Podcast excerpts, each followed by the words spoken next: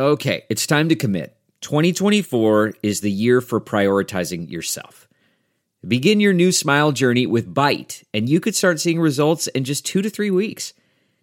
Just order your at home impression kit today for only $14.95 at Byte.com. Byte clear liners are doctor directed and delivered to your door.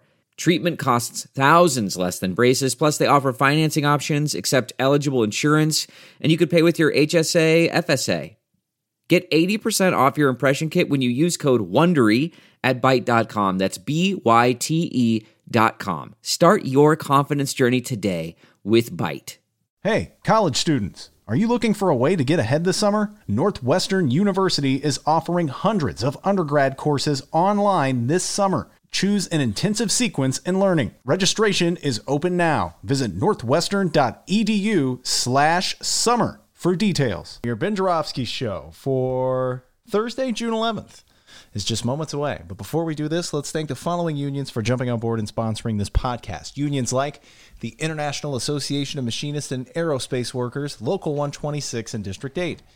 The International Brotherhood of Electrical Workers, Local 9, are sponsors, as well as the International Union of Operating Engineers, Local 150.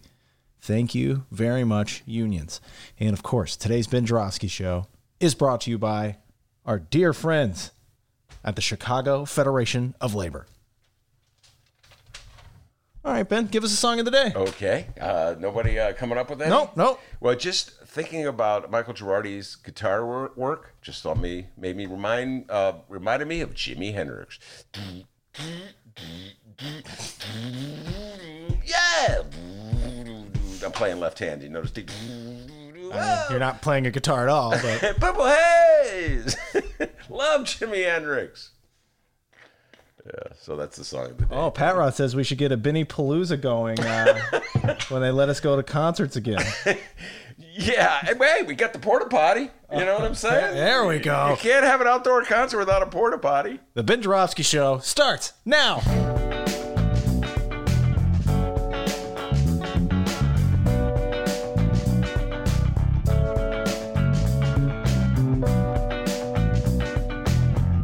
It is Thursday, June 11th, and still live from Ben's attic. This is the Ben Joravsky Show.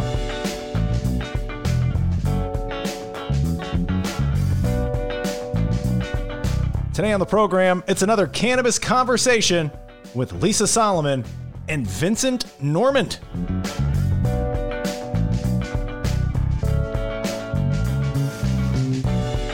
And now your host, the man who hasn't smoked marijuana since 1979, Uh, 80. 80, Chicago Reader columnist Ben Joravsky. Hello, it could have been 81D. Who was paying it? I was high at the time. Who can remember? Anyway, hello, everybody. Ben Joravsky here. We're calling this Hotline Thursday. And here's why.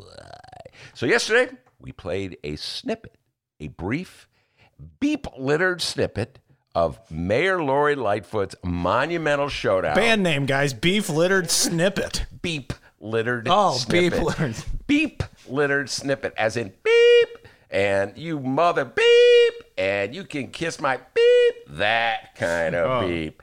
A beep, a brief beep littered snippet, although I guess you don't need the brief, it's a snippet. Anyway, focus, Ben, focus. Uh, of Mayor Lori Lightfoot's monumental showdown with 15th Ward Alderman Raymond Raylo Lopez. And that was a lot of fun doing that. You know, I need a little diversion, D, from the madness of our times by focusing on the madness of some of our leaders. Anyway, as a public service, we're taking a deep dive. Yes, yes, the Ben Joravsky Show has agreed to pick apart the recording, the actual co- recording that the powers that be did not want you to hear. Raw, uncut, uncensored. No beeps. No beeps. Okay? Somehow or other, I found this.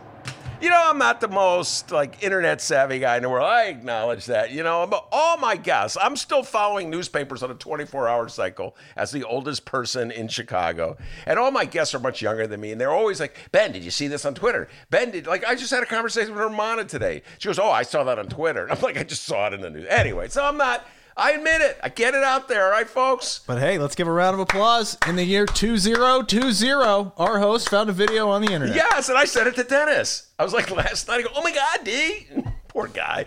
Like, just think about Dennis's life, all right? You know, he work comes comes to my house. He's doing the show. He works hard. He's at home. He's kicking back. He's eating some ribs. He's having some ice cream, smoking a doobie. You know, watching I don't know wrestling matches from 209 on the video. Not Some- eating ribs or ice cream, okay? I'm just, I don't know what he's. Anyway, what he's definitely not doing is working. And all of a sudden, ring, ring. And he's like, oh my God, now what? I'm like, D, you won't believe this. I found the actual recording.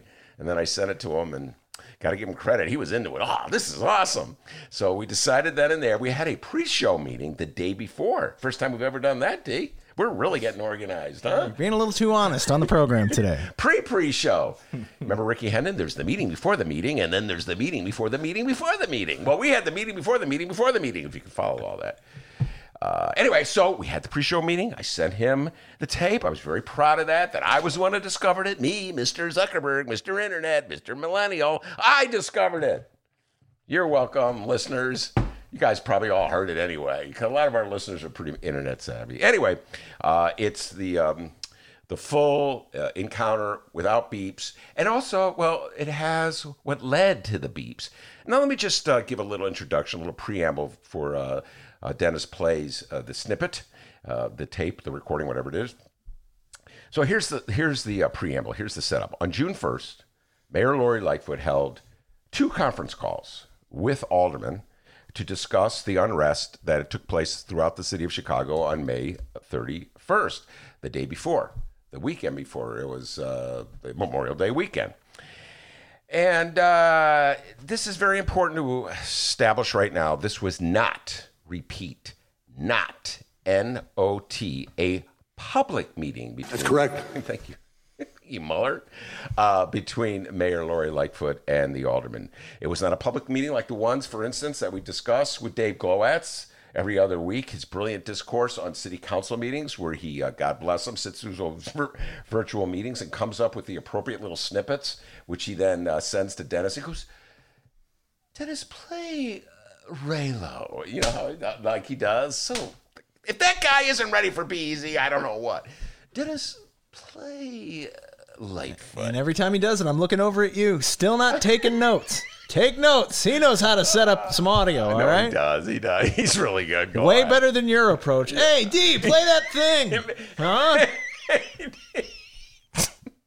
Not quite ready for BEZ. Uh, Mr. Joravsky, uh, please don't send us a resume ever again. Hey, D, you got that thing? Hey, man, come Play on. that thing. Okay, what thing is it? no, but Dave is really good. And I, I urge everybody to check out this. It's a blast doing those deep dives with Dave Glowacz. We got one coming up next week because there's a city council meeting. Anyway, it's not like that because it wasn't a public meeting. It was a private meeting. It was uh, off limits to the public. It was just the mayor and her alderman having a private conversation. Now, um, we'll get into the legalities of that because it's not covered a little later in the show. Uh, we're going to talk about whether that was Ill- illegal or legal for the mayor to have this kind of conversation with the alderman.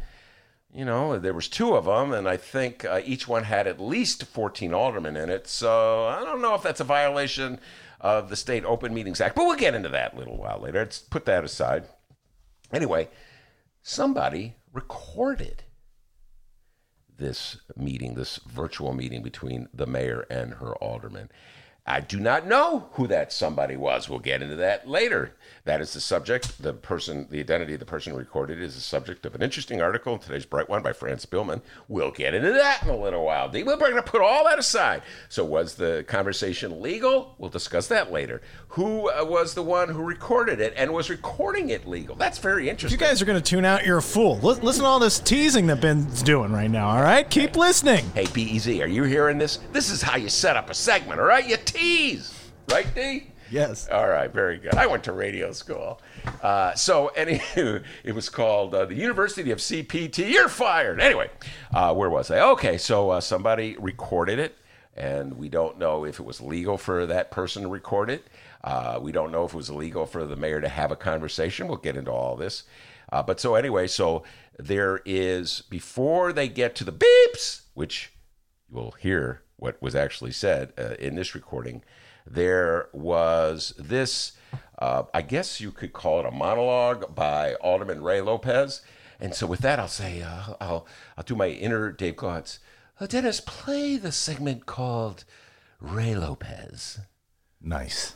Thank you. Thank you, Alderman um, Cardenas. We'll go to Alderman Lopez and Tyler Farrell, then Thompson. Alderman Lopez. Thank you. You know, before we started this, we have we're having a conversation about what's going on in our neighborhoods, and it's heart wrenching, gut wrenching.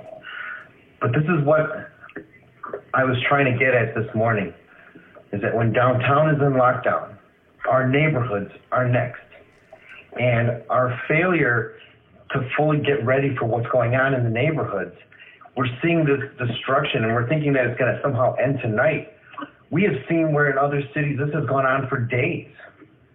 And we need to come up with a better plan for days, at least for the next five days, to try and stabilize our communities. Right now, Mayor back in the yards has in Brighton Park, from Halsted almost all the way through to Kedzie along 47th Street, has been a virtual war zone. Ashland Avenue, which borders between me and Alderman Taylor, has had 400 people and four lanes of traffic almost for an hour. And we can't expect our police, and I don't fault them at all, to be able to control this. But I know that we asked our faith base yesterday to stand at the front line between police and looters and rioters. And I'm simply not comfortable telling my churches, those people, to be the intermediary in the middle of a riot that's citywide. We need something better because right now we only have 370 whatever National Guards on standby. Half our neighborhoods are already obliterated. It's too late. We have to come up with a better plan because once my fear is once they're done looting and rioting and whatever's going to happen tonight, God help us. What happens when they start going after residents, going into the neighborhoods? Once they start trying to break down people's doors so they think they got something or you know we know that people are here to antagonize and incite and you've got them all pumped tonight today they're not going to go to bed at 8 o'clock. They're going to turn their focus in the neighborhoods i've got gangbangers with ak-47s walking around right now just waiting to settle some scores. What are we going to do and what do we tell our residents other than good faith people stand up? It's not going to be enough All right, so that's the setup. That's Alderman Raymond Lopez. He's the alderman of the 15th Ward. And as I've discussed uh, several times, his ward is on the southwest side of Chicago. It's uh, an interesting configuration. It's a product of gerrymandering in the city of Chicago. I explained this yesterday. I'll explain it again if folks didn't hear it yesterday. Uh, they essentially uh, took two neighborhoods, one black and one uh, Latino, and joined them together uh, to form one ward. And Raylo is the alderman there, and for the first four years in office, he was a fairly more or less uh, loyal supporter of Mayor Rahm. He went along with pretty much anything Mayor Rahm. He had one or two uh, exchanges with Mayor Rahm, which I wrote about in the Reader. I talked talked about that yesterday. But by and large, he was not known as an outspoken opponent, to put it mildly, of Mayor Rahm, and as such, uh, he voted. Uh, for the $1.3 billion handout for Lincoln Yards. An important point to discuss because when we're going forward, I like to point this out when we're going forward as a city, as we try to learn from the mistakes of the past, we want to look at what we could do differently. And perhaps if we want to really help communities like Back of the Yard in Brighton uh, Park, uh, where uh, Alderman Raymond Lopez uh, rep- represents, then we would, instead of spending all this money on north side gentrifying areas, we would redistribute it and spend it in areas that really could use it. So that's a very important point, just like to set the uh, you know, set things up. So Mayor Lori Lightfoot is listening to this, and she knows that Raymond Lopez uh, was a supporter of Rahm Emanuel, and she knows that he flipped overnight and became an outspoken critic of her, and she knows that he is happy and willing to accept the role of blasting her every step of the way. It's a very important role. Someone's got to play it in the city council. I absolutely believe that that we need somebody to stand up to the mayor, but it probably irritates the hell out of her, ladies and gentlemen, that this guy who was the biggest Rahm flag waver, one of the biggest Rahm flag wavers, right up there with Ed Burke, would now suddenly find his inner Dick Simpson. Dick Simpson, of course, uh, for our younger listeners who may not know this, Dick Simpson was a legendary independent alderman back in the 70s who had the guts to stand up to Mayor Richard J. Daley. And let me tell you, that was the boss, okay? Mayor Richard J. Daley. Mayor Lori Lightfoot is a baby boss compared to Mayor Richard uh, J. Daley. Okay, now some of the things he also said were a little inflammatory. I'm just pointing that out. Like when he said our neighborhoods are a virtual war zone. I think that's a little inflammatory. When he started talking about gangbangers already walking around with AK-47s waiting to settle score, I think that was a little Yeah. uh, He's kind of hot dogging and grandstanding there. Yeah, hot dog.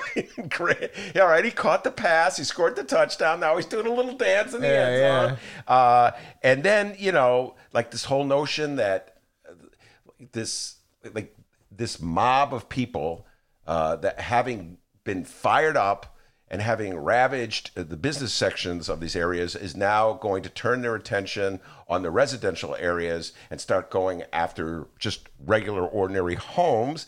Uh, that did not happen anywhere in the country o- over last week. So, you know, it's like getting a little inflammatory, getting a little exaggerated. The AK 47s, the residents uh, coming into the, excuse me, the, the, the rioters coming into the neighborhoods to threaten ordinary uh, residents. So he's, you know, pushing a lot of buttons there.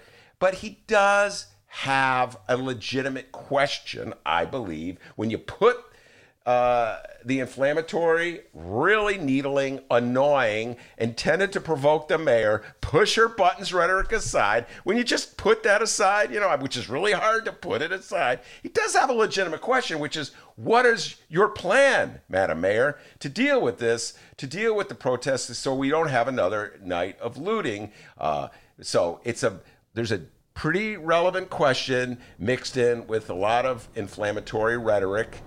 And now we'll play it out. This is the setup for Lori Lightfoot's response. We're going to let the brown line pass us. I think I saw Mayor Rahm on that brown line. Oh wow! Yeah. Uh, Probably got his bike on there. Now, guys, this you will not hear this on WCPT or BEZ. All right, those comparisons are going out the window on this one. Holy cow! Thank you, Alderman. Next question. Well, no, I want an answer. I, I you commented on everybody. I want an answer. It's not something you ignore. This is a question that I have. I think you're 100%. I think you're 100% full of shit. Is what I think. If you think oh, we no were offense, ready- well, fuck you then. Who are you to tell me I'm not full of ready? shit? And if you think if you think we were not ready and we stood by and let the neighborhood go up, there's nothing intelligent that I can say to you. Well, maybe you should come out and see what's going on. the stupidest things I have ever understand you want to preen. I understand that you think that you. Mayor, you need to check your fucking attitude. That's what you need to do. Every Right now, no. You need to check your attitude. Wait a minute. I'm being disrespectful. She just told me I'm full of shit. We, we, we, hey, No, you're not. You cannot tell me I'm full of shit. man, hey, hey. Everybody, come on, let's calm down. Come on, come on now, let's calm down. You- That's it. Wait a minute. We're all here. Okay. Wait a minute. Ray, cut it out, please. Uh, calm down, please. We're all here. Come on. Wait a minute. Calm down. My neighborhood. More intelligent than that. Please calm down. Let's Yeah, go to that. all right. Thank you, I thank think you. right now we need solutions. So people need question. solutions. Let's let's step up, right? Yeah. All hands on deck right now. Right, right. Oh, Bullshit. Who's Okay, we will move on, but we recognize certainly the devastation in your neighborhood and is not being taken lightly at all. Apparently not. 22 after the hour, you're listening to WBEZ. News, weather, and traffic coming up. Oh my God! I know, I know. The tensions have been really high, uh, and it's been a rough couple weeks uh, in our city and our country. But I don't know, guys. There's just something diverting about listening to our mayor and alderman. Oh, let me just say, you're full of 100%, not just full of shit, but 100%. I love the 100% in there. yeah. And he's like, what? Well, fuck you then. I'm sorry, guys. That's Chicago, man. You, it's that's Chicago. Okay, you know we dress it up. We dress up the city. You know, I always point out I'm not from Chicago, so you know I never swore before I came to the city. I was from Evanston. We never swore in Evanston. Swearing? What's that? Come to Chicago, you're not just full of shit. You're hundred percent full of shit. That's my favorite part. Oh yeah, well fuck you. Hey. hey. And then I love the other alderman. Hey, come on, guys, let's just break it up. Let's break it up, all right? And then there was I don't even know who the there's some another voice, uh, a woman saying, "We're listening to you." We can, like Lori Lightfoot's aide or whatever. She's yeah. unlike what everything the mayor says. We don't think you're full of shit. We're actually listening to you. oh my goodness. So I, all right, Dave.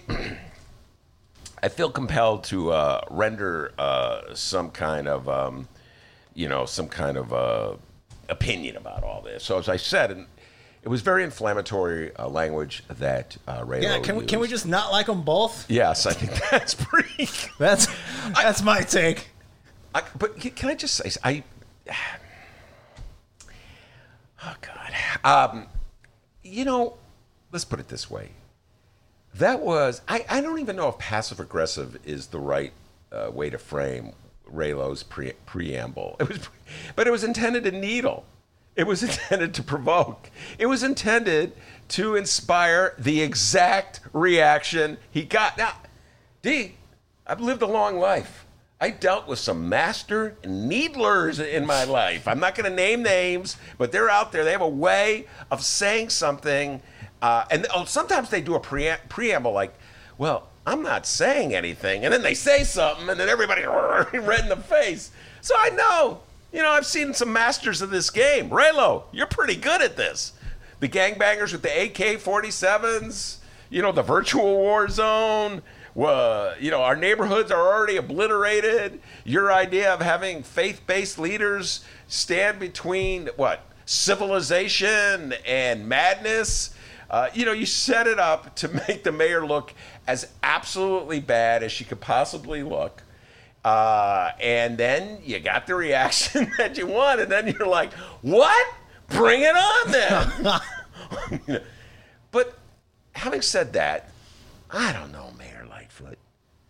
You know, so I just could have refrained. You could have said something like, I mean, that, had to have been, that couldn't have been the first time that they've talked to each other like that, right?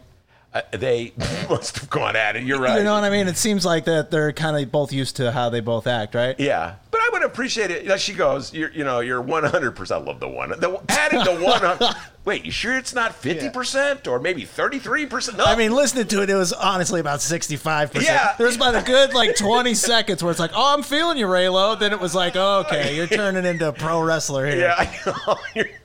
You're- So you know, yeah. So I guess she's pretty right with the hundred percent. No, no, no. It's sixty-five percent. No, Yeah. just sixty-five percent, uh, Mayor. But you know, I mean, so you could have gone. You, what? How did Michelle Obama put it? You could have taken a high road. You know, he went the low road. You could have taken the high road. You could have said, Alderman, I'm listening to your concerns, and I share your concerns uh, for your neighborhoods and uh, we're coming up with a plan. Or maybe you had no plan. Maybe you know. Maybe you should be honest. Go. I don't know what the hell we're gonna do. I know one thing. We had Troy LaRaviere on the show on Tuesday, and he talked about the massive police presence outside Trump Tower. So you know, maybe she should have just said, "Hey, we can't protect all aspects, all areas of the neighborhood. We had a lot of cops protecting Trump Tower." I don't being facetious there. So I, I, I, I have to say that I would have liked Lori Lightfoot to have taken the high road, but I kind of understand the that she just let it rip and then all hell breaks loose. But I wish she had just come right out and said uh, the Jay Marie question. Jay Marie pointed this out yesterday. Uh, one of our listeners, Jay Marie, pointed this out that you know where was this voice of protest in the Mayor Rahm era. That would have been great if she had said that. You know what I mean, D? Uh, that would have been really great. Or if she had said something like, hey, where was this looking out for the neighborhoods when you voted for the Lincoln Yards deal? I would have appreciated that. But see, that's real issues of how the pie is divided and how neighborhoods uh, prosper. Some neighborhoods prosper and some neighborhoods don't. That's like a real substantive issue debate that's ongoing uh, when there's no rioting in Chicago, when there's no unrest in Chicago. That's just life in Chicago. Some neighborhoods benefit, some neighborhoods don't. There's no discussion about that. They just pretend as though, oh, what a great development deal. It's really wonderful for the city of Chicago. Meanwhile, back of the yards is getting screwed. You know, it's getting screwed on those uh, development deals, but nobody speaks up about those. So, you know, I'm listening to this. I say, hey, Red Light, you're making some good points. On the other hand, doing a lot of needling. And I don't know, Mayor, Mayor Lightfoot. I, I guess I can understand why you went off on him that way. And then, uh, so, not not a lot of um, what should I put this? Not a lot of uh, uh, working together there. You know, not a lot of uh, getting along there. And then there's finally uh, two other. You, two, you got to play something. You don't have anything else to play there. Uh, but there's a couple other points left over that I mentioned uh, early uh, in my um, opening, and that has to do with number one, um, who made the recording. and the headline in today's Sun Times Mr. Bike. Dave Glowacz. No? Dave Glowacz was in the back rooms. Dennis, play uh, the clip Ray Lopez. play the clip uh, You're 100% full of shit. No. Mr. Bike's the one getting the job at BEZ before any of us. Oh, my God. They, hey, BEZ, you really should hire Mr. Bike. He's an outstanding journalist. Anyway, uh, illegal taping is the headline in the Sun Times. Uh, Lightfoot angered by leak audio from call with Alderman during looting. See, this is where it goes too far. You know, y'all, you had this spat. You said he was 100% full of shit. He told you to go fuck yourself. I mean, I'm just quoting him, D. All right, guys, we're we curse now. That's what we that's what we do now. That's a I'm thing now. Quoting. Okay, It's Our- all right. It's our- all right. Our mayor curses. It's all right. Our We're there. We're there now. So let's just be there. We curse now, guys. But not in the segments we send to the radio stations. We don't curse there. Fuck no, we don't do that. Hey! sorry, I'm just joking. No, sorry, that sorry, is okay, just- sorry, sorry. Back in the old days, I remember uh, the, the, the Yoda, who was the the, the brains, which he would always say. This is back when I was on uh, before I got fired on the Progressive Radio station. No, you can't swear. You can't let anyone swear because Donald Trump will take away our license. Remember that day? Like Donald Trump is listening. I'm listening. Yoda Yoda. Yeah. you could say whatever you want about Donald Trump. Don't say a word about TIFs. Okay. All right. Anyway, where was I? Oh, about so illegal taping. So Mayor Lori Lightfoot's not, you know, she's just not going to let this one go. Uh, the Illinois Attorney General's office said it has received a complaint about the alleged violation and is looking into it. Doesn't say who it received the complaint from, but Lori Lightfoot is insisting that the recording is illegal. I guess it's like what? Uh, it's against the law to tape somebody without them knowing. I'm hoping it's not illegal to play it. Well, everybody's playing. It's all over the internet. Oh, Trump. Trump's listening right now. No, yeah. Hold on. Uh oh, that's Lori Lightfoot. Get that tape out of it. So she's having the attorney, the uh, Illinois Attorney General. Listen, Kwame Raoul, you got far more important stuff to do. Just bury this thing. This is really now getting ridiculous. I mean, it was. It's a fun diversion, as I said. The mayor yelling at the the alderman needling the mayor, which is what he did. Okay, uh, the mayor telling him he's one. I love the one hundred. That's beautiful, Lori Lightfoot. That one hundred percent. That that's just a beautiful little addition to the thing. You learned a thing or two back there in Ohio. Okay, you learned a little something there in Ohio. She's from Ohio, you know that, D. She learned like a billion things. Yes, that's billion with a B. So whoa, what happened there? So uh, I would, I just hope you drop the the whole thing. But meanwhile,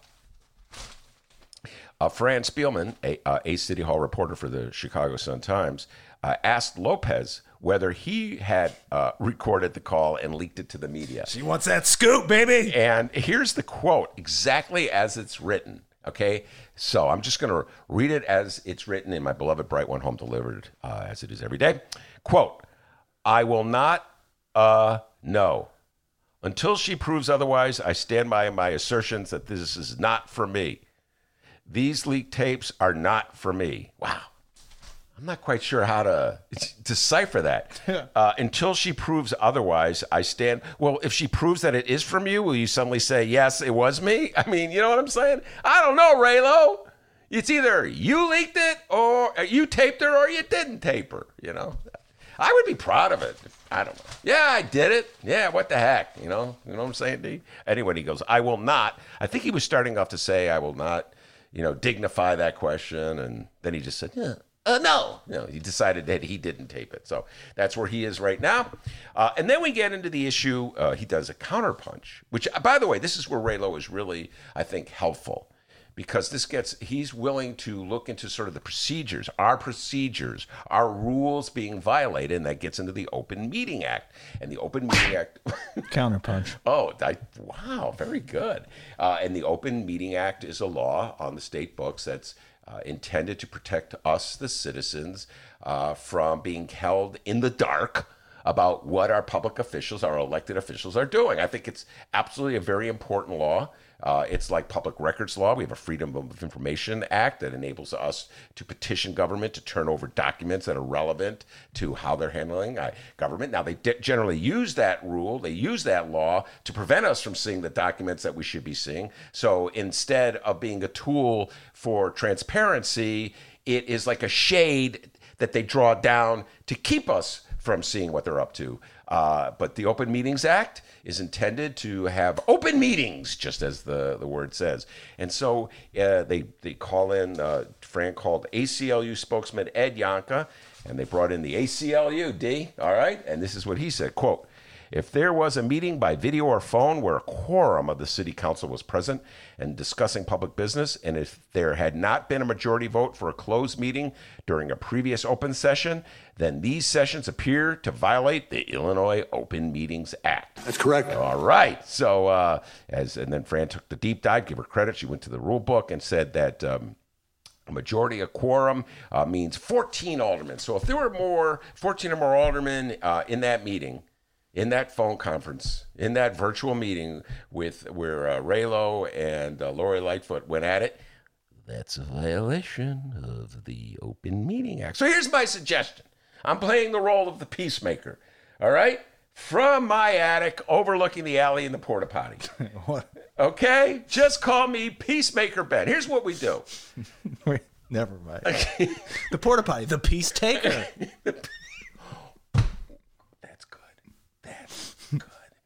As peacemaker, here's my suggestion.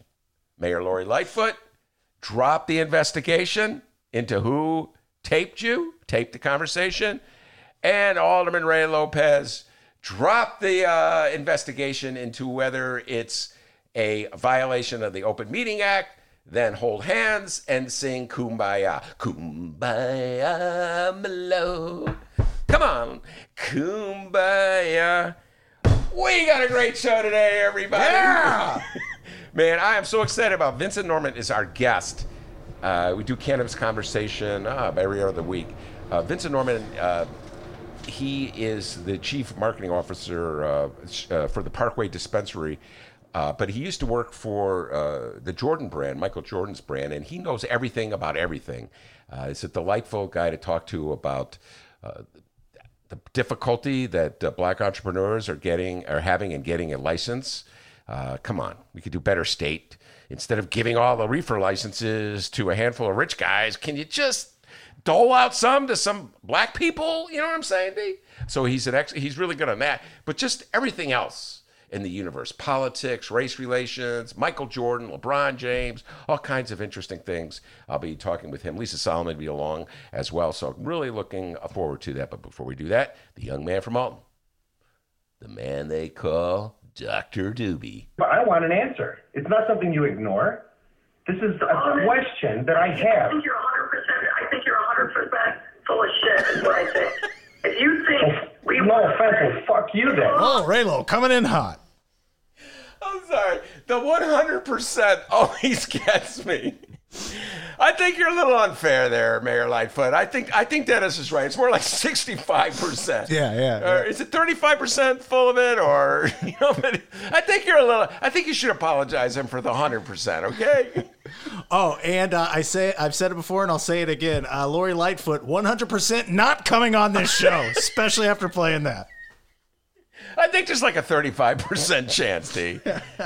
Uh, maybe we limit the conversation to the Bears. Get her opinion. I just wrote a column on this. Are the Bears prejudiced against black quarterbacks? Absolutely yes, I believe. They have a serious bias. Maybe I'm really curious what Lori Lightfoot Our has. to bias against winning. Okay, uh, let's find out what's happening in Chicago and/or Illinois this afternoon. Oh, hey, here's something we haven't heard in a while. No public events listed for Illinois Governor J.B. Pritzker. Big problems become big problems when you let small problems sit. Perhaps his own sanity was the big problem in this instance. The governor's been at it nonstop for the last three months, so hopefully he's taken a little time off, which is good because we all recall what happened the last time Governor Pritzker went too hard in the political paint. Dude broke his femur. That's correct. Remember that guy's femur gate? Oh, we called it. That was that during. I, have lost track of time. That was last summer, Femurgate. Remember? yeah, it was over the summer. Yeah, just make so I remember uh, it was uh, right around uh, Illinois State Fair time. Was it around Gatorgate time? oh, the good times for the good times. You like that song, Dave? No, I never heard of it. Okay. Uh, yeah, JB Pritzker was on the shelf for like a good month or more. Uh, so, hey, Pritzker, chill out. Don't break your femur and maybe watch a movie. Ben Joravsky, any suggestions? Uh, I'm going to see um, Da 5 Bloods. It's uh, opening tomorrow on Netflix. Okay. Uh, Monroe and I are talking. Monroe, that's your uh, assignment. I think Romano will be watching that as well. So there'll be a lot of t- discussion of that. Spike Lee's latest. So yeah, there you go, uh, Governor Pritzker. By the way, Arrested Development, Governor Pritzker. If you need a laugh, it's hilarious. Arrested Development. Yeah, I've seen it three times. Each time I watch it. Came out in like 02 or 03. Or if you want a really good time, what you do, sit back, fire up a doobie, Oh. and listen to Raylo and Lori Lightfoot. All right. Well, we really didn't uh, talk much about this, but on Wednesday, JB quietly signed into law the new state budget. It's designed to help the state cope with the economic fallout caused by the coronavirus. Pritzker signed the $42.9 billion budget uh, that is built around borrowing up to $5 billion from the Federal Reserve to make ends meet in the new fiscal year that starts July 1st. Pritzker said the budget reflects that the state needs to play a major role in protecting people and the economy from the effects of the virus. Here's the quote from Pritzker. Quote, the COVID 19 pandemic highlighted the enormous role that government plays in keeping communities safe and providing the tools people need to build better lives. While the pandemic, while the pandemic has had a devastating impact on our state revenues, investing in our people will allow the state to rebound and recover from this pandemic as we safely reopen. All right. Uh, now we're back to the real world of budgets, D. We're probably, I, I think, a, pre-show meeting told me we're going to be discussing the city's budget as well. As well, so many of the things I'm saying now about the state budget uh, will be applicable to the city budget. Uh, but the reality is, folks, a budget is an estimation. It's a projection of how much money the state expects to bring in and how much money it expects to spend. Uh, in reality, it's never really bu- uh, balanced. They just say it's balanced. They usually project more money coming in than they're actually going to get. Uh, they don't foresee all the expenditures that will happen uh, down the road for emergencies, et cetera, and so forth. So more likely than not, they're going to need to, to raise your taxes or find new money uh, somewhere down the road. And it's particularly the case at this time because this pandemic is no joke. The economy took a jolt. So many people were out of work, uh, less taxes coming in uh, to the government, more money going out to meet people's needs. So, D, we're just at the start of the uh, of trying to figure this sucker out, and ultimately, the federal government is going to have to kick in a lot of money. Uh, to, for not just the state of Illinois, not just the county of Cook, not just Chicago, your hometown of Alton, downstate as well. Uh, the federal government is going to have to come in to the aid of towns and cities and counties and states. And that is a huge question mark with Donnie Trump uh, in the White House, whether he has the capability to rise above the partisan uh, bickering. Bickering is a, is like an easy word for what he does. Uh, and uh, play. Well, today's show is brought to you in part by bickering. that was be- that was beyond Trump. Yeah, I, I don't know if Trump ever said that to Nancy Pelosi or vice versa. Donald Trump, you are 100% beep. You got to admit it's better without the beeps, don't you, D? Yeah. It was yesterday. Yesterday we got that from Channel 2. We want to thank CBS for giving us uh, the tape yesterday or the recording yesterday. This I even forgot where we got this. I I can't remember. Mediaite. Oh, thank you, Mediaite. I want to thank you very much. So anyway, so this is just a start, D, uh, of a protracted budget battle. All right. And, uh, you know, we haven't heard anything from uh, this guy. Uh, it's the newly elected, but more like selected, Senate President Don Harmon. Oak Park. Yeah. Yeah, we haven't heard from him since he got the gig, and he's talking about the budget. Uh, but today we're gonna it's his first quote on the Ben Joravsky show. All right, we have our first Senate presidential quote from Don Harmon since he's taken office. Ben, how about we uh, get our scorecards and rank the performance here from Senate President Harmon in his first quote on the show? It seems only fair. You know what I mean? Got my pen out. Okay, good, good. So Uh, wait, time out. One is bad, ten is good. Uh, one is awful. Five is awesome. Oh, it's just one to five. Yeah, five stars. Okay, got it. All right, now remember, guys, it was all the way back in November when the former Senate President, the family man, John Cullerton, while several of his Democratic political colleagues, uh, their, while their offices were being raided by the FBI, old Cullerton said, you know what? It's time to retire, spend more time with my family. And yes, I believe Ben still believes that. Yes. Dennis, you're 100% full of beep. no, you know, I get. Yeah, come on, D. Give him the benefit of the doubt. By the way, it's funny how we aren't hearing about all the uh, damn dirty corruption anymore. by what corruption? We cleaned it up. Yeah, it's all gone. It's all gone. It's all gone. All right, no more corruption. Haven't heard anything about that. Don't worry, things will calm down and we'll be back to corruption. Oh, one can only hope. But Harmon was chosen to replace Cullerton back in January. All right, here we go. Let's read the quote from Harmon. Ben, get your scorecard. Let's it. rank the new Senate president's performance. Five stars, incredible. One star, horrible. When What's zero? that's just just five or one, pal. When asked about the new budget, uh, Don Harmon said, "quote This budget buys the state time to get to a better tomorrow." Oh, I give him a three on that. Short and sweet. Yeah, and it's uh, sort of like a Kris Kristofferson song. Oh. If I trade all my today, no, I trade all my tomorrows for a single yesterday. I'm surprised he didn't break into that. You know what I'm saying? I'm sure there's one or two of you out there that's like, boy, I wish Ben would sing more. You're getting your way, wish today. Do you know what song that's from? No. I am really disappointed in you. Um, Bobby flagged a diesel down in the pouring rain, rode it all the way to New Orleans. Now, do you know what it is? Smokey and the Bandit? Oh, forget it. God! Ah, kids today! One of the greatest songs of all time. Me and Bobby McGee. Three stars? Yeah, I give him three stars because, you know, Nice. a little, little ducking and dodging, but the, the, the, the gist of it is true. Uh, That's, he, he basically said in a really nice Kris Kristofferson way that, uh, yeah, we're uh, sort of kicking this can down the road till we figure things out. That's kind of what he said, D. But he said it really nice, and Kris Kristofferson, like, Bobby flagged a diesel down in the pouring rain. I trade all my tomorrows for a single yesterday. Isn't that a great line, D? All right, let's go to Chicago. Chicago Mayor Lori Lightfoot. We will shut you down. We will cite you. And if we need to, we will arrest you and we will take you to jail. First off, just like the governor, no Thursday public events scheduled for Mayor Lakefront. But she did make the Sun Times headlines today. The following comes from the Chicago Sun Times, and oh, you bet your ass, it's Fran the Woman Spielman. The headline reads Lightfoot proposes moratorium on evictions of tenants strapped by pandemic. The mayor's plan would prohibit landlords from evicting without first waiting five days for the tenant to deliver a quote notice of COVID 19 impact that outlines job loss, reduced hours, or other extenuating financial circumstances. With Cook County judges poised to resume eviction and foreclosure hearings on July 6, Mayor Lori Lightfoot has crafted a so called eviction protection ordinance to slow down those proceedings.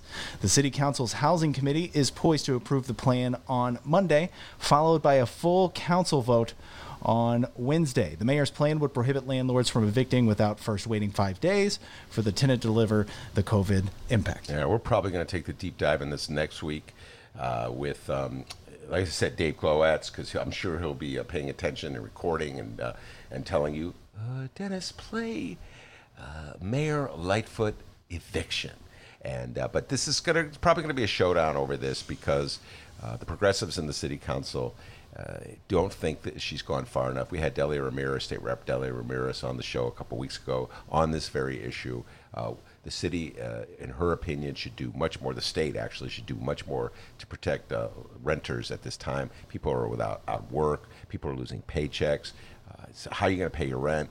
And they're exposed, vulnerable to being kicked out of their home. You shouldn't have people losing their homes at a time of crisis like this. I just think that from a humanitarian standpoint, you shouldn't uh, have that. And it also, just a practical standpoint, it's just overwhelms the city of Chicago to have more people homeless.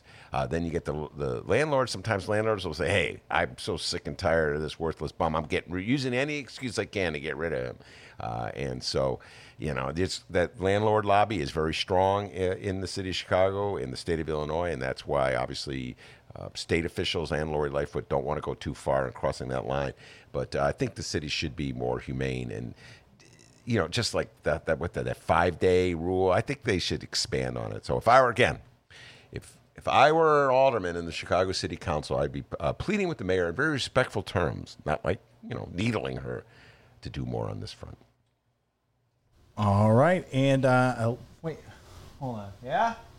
Uh-oh. Looks like the newsroom's flagging me down, and we may have some We haven't had breaking. the newsroom in a while. I know. Uh, so uh, let me run over there and see what they got for us here. Just hang tight with me, everybody. Run to the newsroom and see what they got.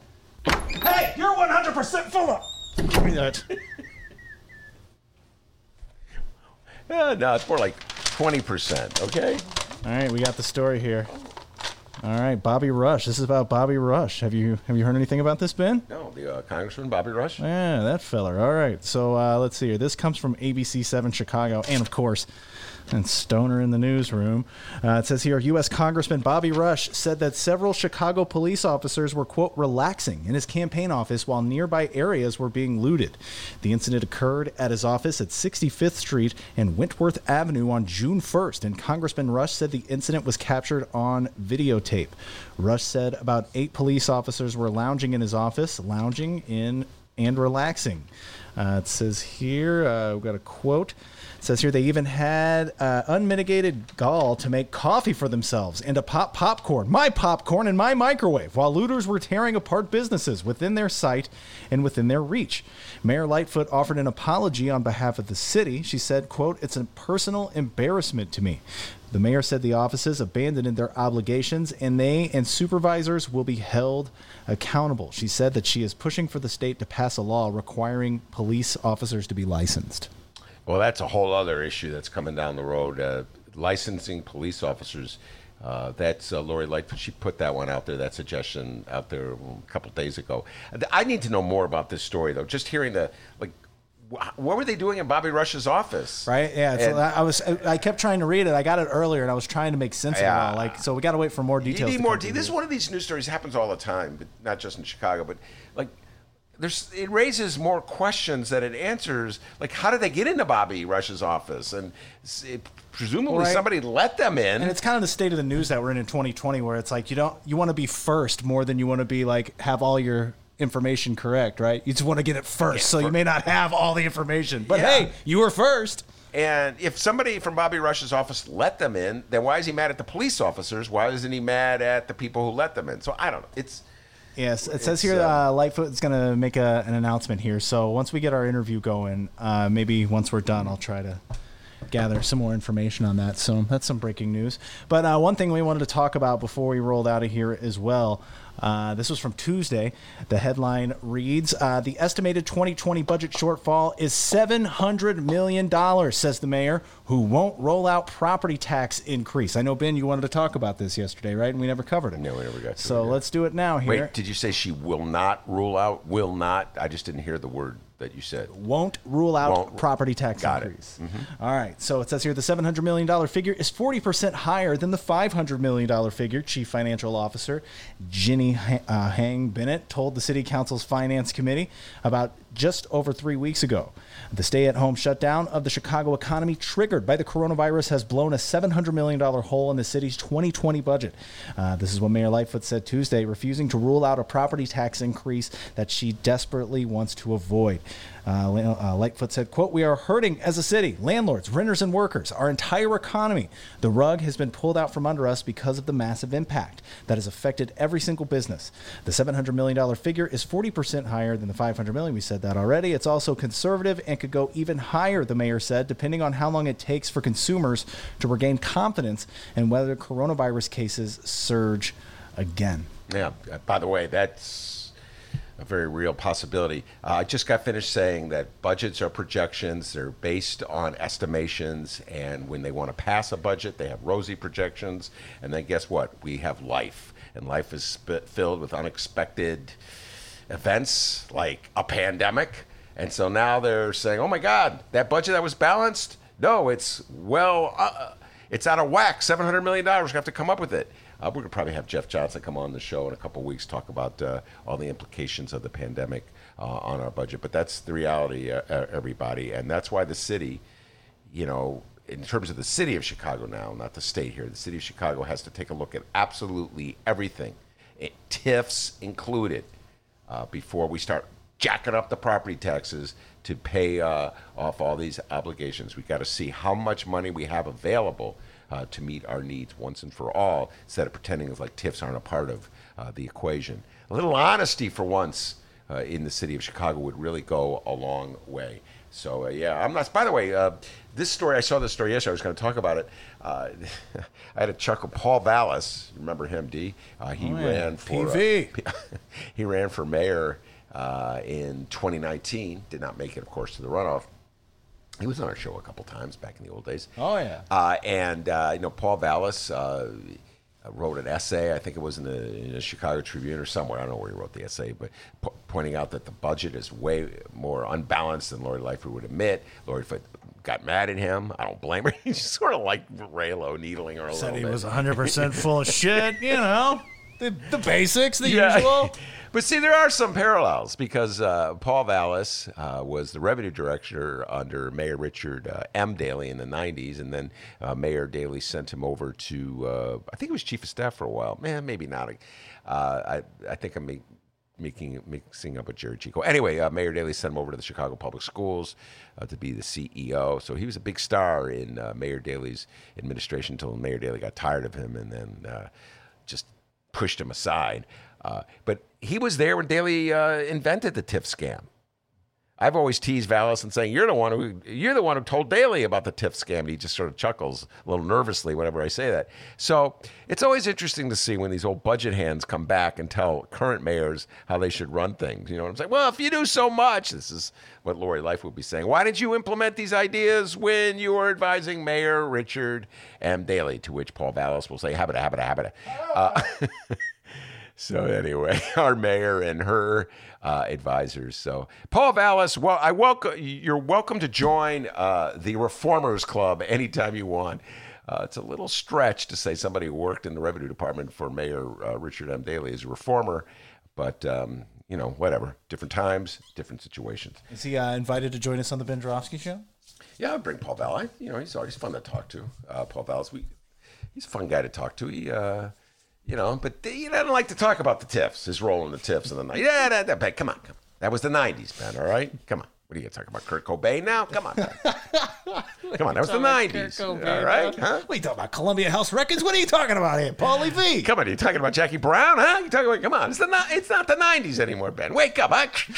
Oh, thank you. Hey, what are we in the MTV Beach House? Come on now. I'm pretty much running out of 90s references. I can't. Oh, you talking about Arrested Development, huh? Wait, Oh, you got some blue blocker sunglasses, huh? wait, time out. Was Arrested Development? That's not even the No, 90s. no. There, there was a, a group, though, a rap group uh, called Arrested Development. So there you go. That's what you were talking about. Uh, Andre 3000. eh, Wasn't he in that group? yeah, like late night. No, no, not not in Arrested Development, no. Are you sure? I'm positive. And that's OutKast you're talking about. Oh, yeah. Okay. Locked up, can't get no rest. Sorry. He's getting there, guys. Uh, can can I? I know you're about to cut off. And do your like? But can I just? Oh yeah, go ahead. I'm Uh, getting first- used to this. Yeah, I want to give a shout out to uh, Rex Huppke from the Chicago Tribune. He wrote a very funny. This guy is a funny columnist. Wrote a very funny column uh, in today's Tribune. Uh, which I urge everybody to check out the truth about Antifa's secret senior soldiers. And he just mocks the hell out of uh, Donald Trump. Let's not forget Donnie Trump. We're doing a lot of local talk today. Uh, you're president of the United States, that you elected America. Uh, Donald Trump's insistence uh, that the 75 year old, let's see, did Rex call him an old guy? Everybody's always calling him an old guy. Now you can relate with that, huh? Yeah, I know. It's like he's not that old. No, it's the it- it's like when they really want to hype up the fact that the, the cop shoved him. The old man. That's what they always do. Anyway, um, but he sounded like a really cool guy. Uh, and Don, Donald Trump uh, th- tweeted out that, in fact, it wasn't just a 75 year old Roman Catholic peace activist, but that he was uh, an Antifa, uh, what, uh, rabble rouser, revolutionary uh, who was going to wage war against the United States. He just made the stuff up as he went along, folks. Anybody believes anything the president tweets? Uh, and uh, so uh, Rex Huppke writes, quote, as soon as I saw tw- uh, Trump's tweet, I knew the jig is up. Trump is onto us. He knows about the scanners. He knows we're trained to fall harder than we're pushed. He knows we're successfully recruited a small army of seemingly innocent and decent seniors and dispatched them to, quote, black out the equipment, unquote, of police officers across the nation. The phrase black out the equipment doesn't actually mean anything, which is why it is so nefarious that we Antifa types are constantly aiming our scanners at things. Funny stuff by Rex Huppke. And finally, I want to give a big shout out to Mark Brown. He's been really on a roll. Uh, we haven't seen Mark in a while because we're not at the bright one anymore, D. Well, I, I was gonna keep it to myself, but I've been seeing him sneak over to Cricket Hill every. Marcus T. Brown. He loves Cricket Hill, dude. 15 times. It's true. Uh, all right, we're not going to tease him about whether he actually went up and down that hill 15. I swear I did it. He wrote a pretty, uh, it was a good piece about uh, Scott Lee Cohen. Anybody uh, got to be, got to be at least 40 to know who Scott Lee Cohen is. Uh, he got elected. He's a pawnbroker. Uh, his family was, uh, his daddy was a pawnbroker, uh, and he was elected lieutenant governor. And he won the Democratic primary. I forget which year.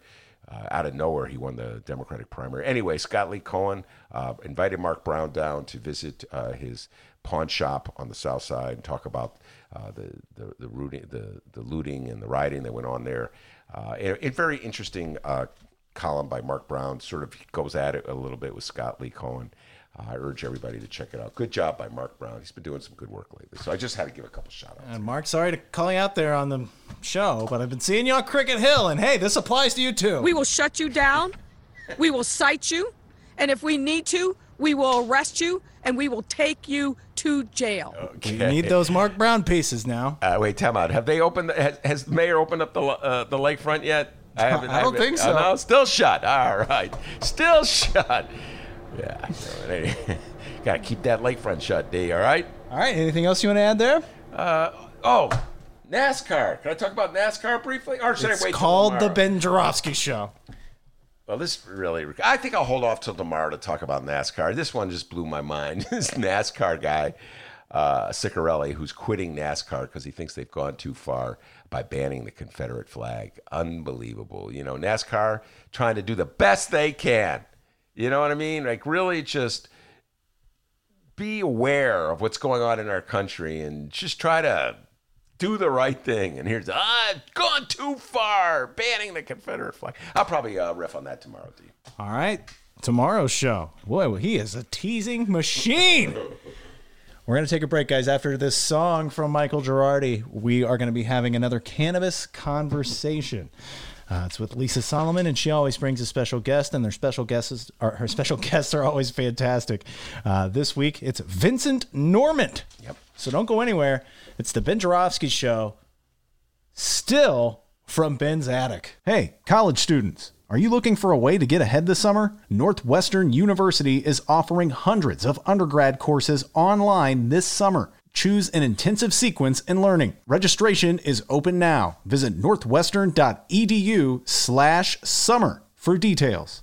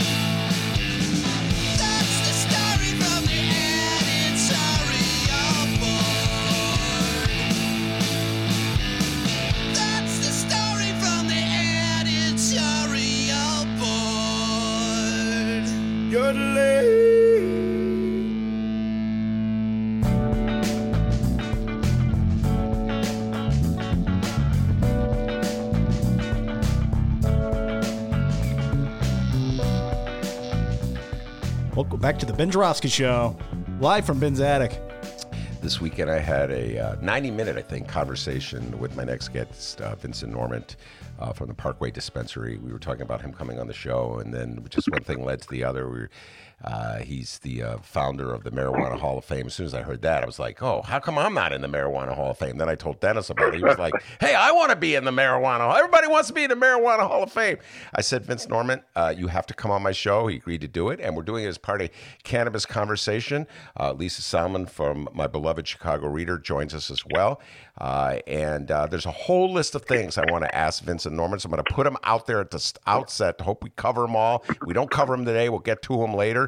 Uh, the Marijuana Hall of Fame, uh, black entrepreneurs getting locked out of reefer licenses in the state of Illinois, um, Michael Jordan, little Michael Jordan talk, and Jerry Krause. Vincent Normant uh, worked. Uh, has some NBA connections we're going to get into. Uh, and then, yeah, we're going to do a little LeBron talk with LeBron James. I sent this uh, to Vincent last night to talk about as well. Uh, LeBron James is taking the next step, and he and some of the other NBA players are going to. Uh, put together a group that's going to register black voters.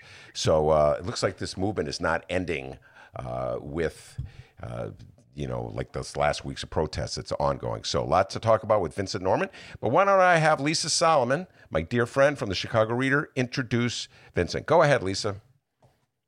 Hey, Ben. Yeah, happy to have Vincent E. Normant on with us today. Vincent is a serial entrepreneur.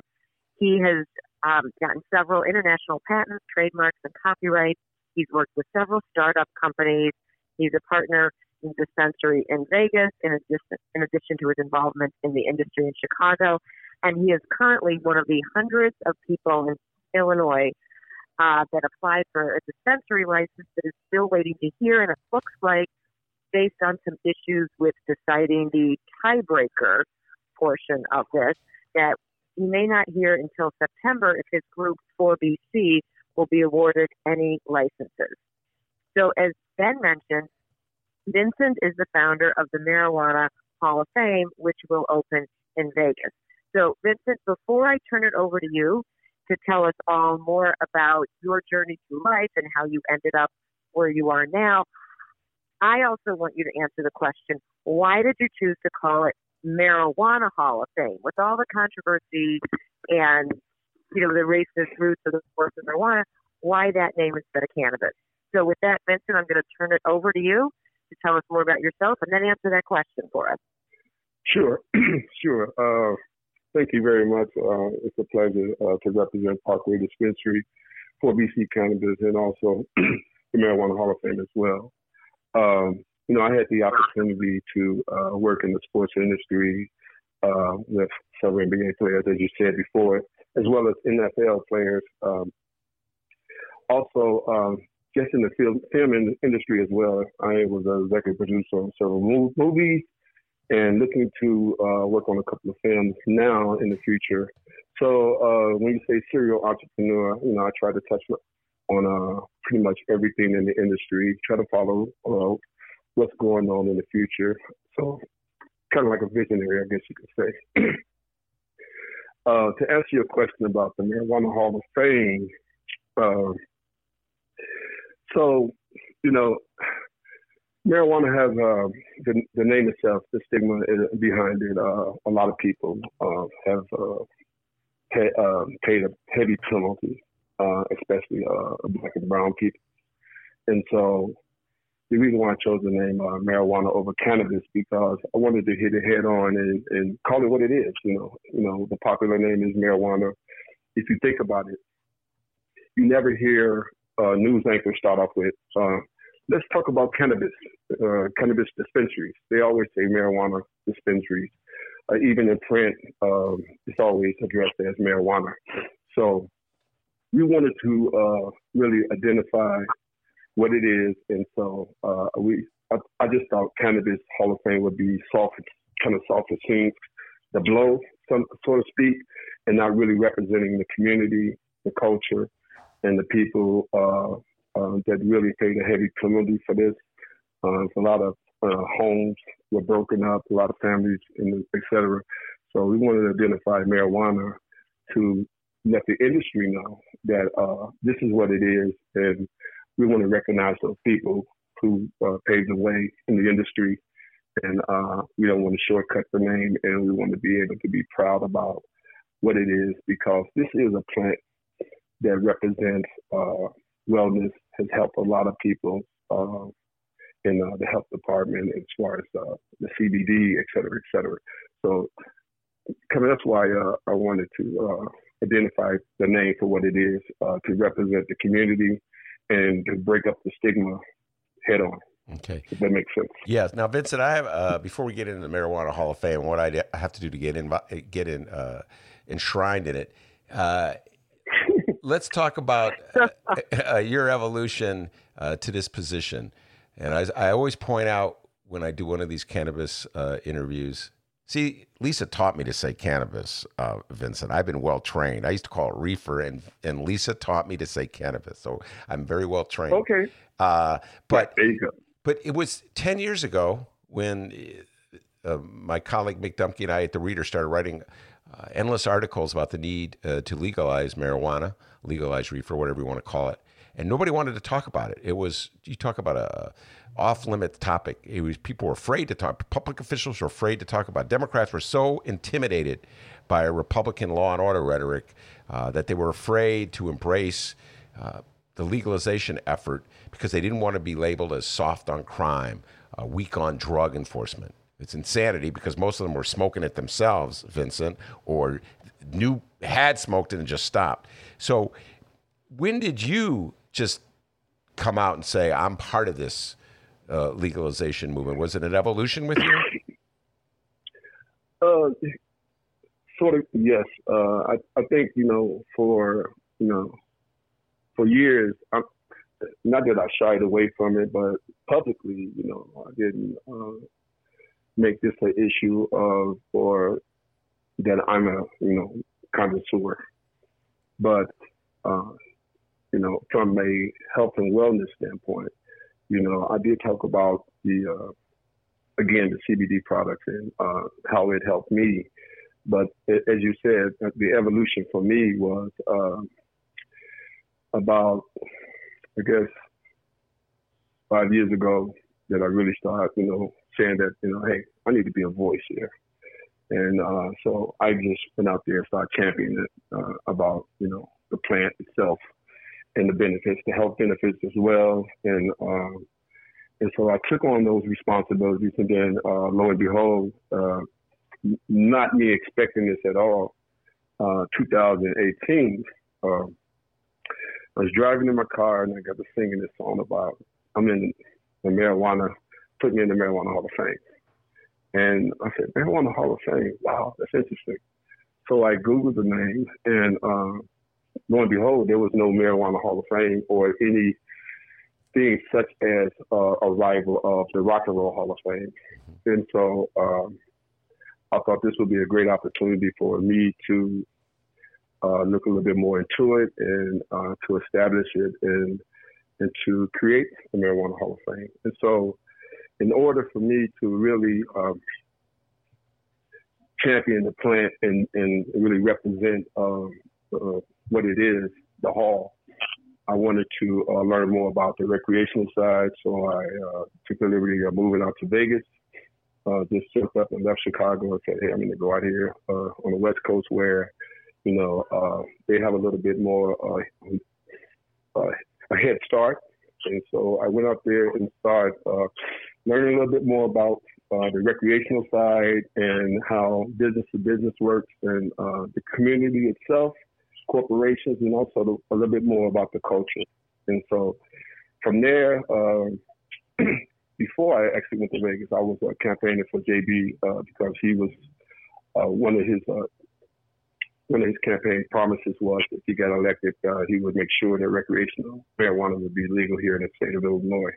So uh, from there to Vegas, um, meeting a lot of contacts, creating a lot of relationships, and then of course once Illinois announced that it would be legal recreational, I came back to my state, land of the Lincoln, in my city, Chicago, which I love. Yeah, uh, we did. We we hop skits over this, but uh, Vincent was born in Chicago, lived here till you were 14. Do I have that right? Is my memory correct? Then you moved to Arkansas. Yes, uh, moved to Arkansas when I was in sixth grade, so uh, Okay, it was roughly around about 11, 12. Uh, so, so Chicago is his hometown. All right, so let's talk about the difficulties, the obstacles uh, that Black Run dispensaries have getting a license. Talk about that a bit. You know, uh, I was kind of really disappointed. Um, again, you know, I campaigned for JB, uh, Governor Pritzker, and I was really disappointed that he came out with a statement a couple of days before the license was going to be issued that uh, the recreational dispensary license would not be uh, issued uh, on um, May 1, and he put an indefinite date on it. You know, and I thought that was just a really a low blow to the uh, African African American community, uh, Black and Brown people, uh, Latinos, etc., minorities just in general. And um, so, you know, I know me, my team, uh, our CEO Ambrose Jackson, and um, the team itself, you know, we wanted to kind of be a voice and get out there start talking about why is this. And so um, we created uh, a, a platform where we started holding a panel talking about different discussions about how we can uh, be a voice and, and kind of speed up the process. So it's been very uh, disheartening. Is is there a? Do you have a sense of when there'll be a breakthrough and uh, some of the licenses will be distributed to black-owned businesses? Well, as uh, Lisa said, uh, they're looking at uh, September. Hopefully, uh, um, Lisa, I, I hope that uh, it's a lot sooner than that. You know, maybe uh, at the end of this month or hopefully in July. We are definitely putting pressure on them with, you know, city council and the aldermen here in Chicago, and reaching out to the mayor's where the mayor's office, uh, but mainly uh, to you know uh, bring awareness downstate and just really talk about why uh, this is important that these licenses be issued like uh, ASAP. Uh, because again, we know that there's never dispensaries, or really actually more than that now in Chicago. And they all white owned by white men in their 40s and up. And that's really unacceptable. And I'm not going to hold as much as uh, the white community uh, responsible, but there is a responsibility there as well.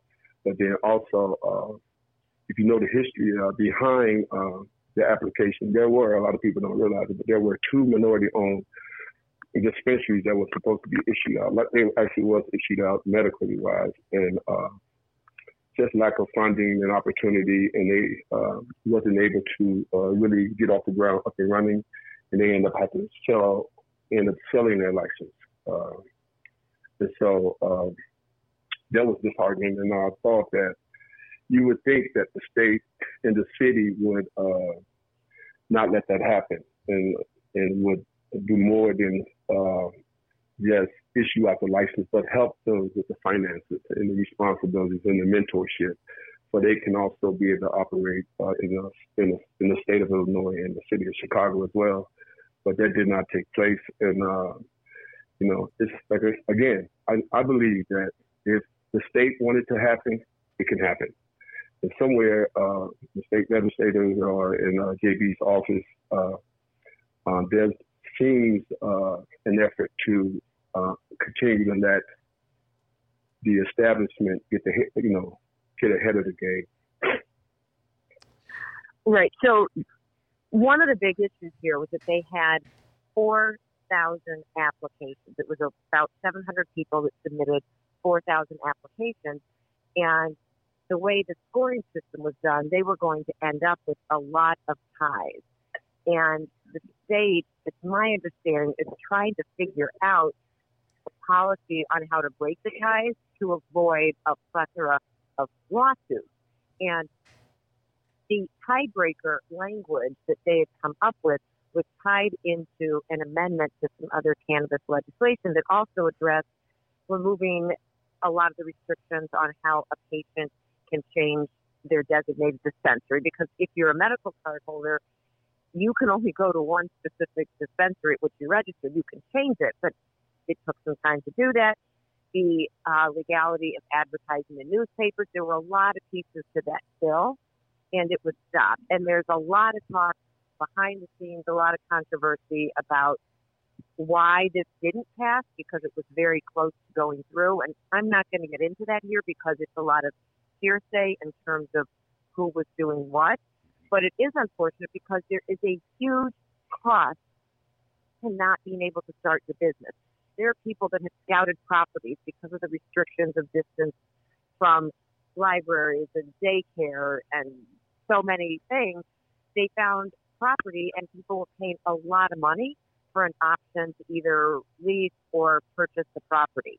So if the equity applicants are not able to get access to enough capital now, it is going to make it very difficult for some of them to actually open their business when they get the license. So these are all things that are being discussed and looked at. So our hope is that they get things put into place fast enough and get the licenses out there fast enough that the top equity applicants who are awarded licenses can actually open their businesses.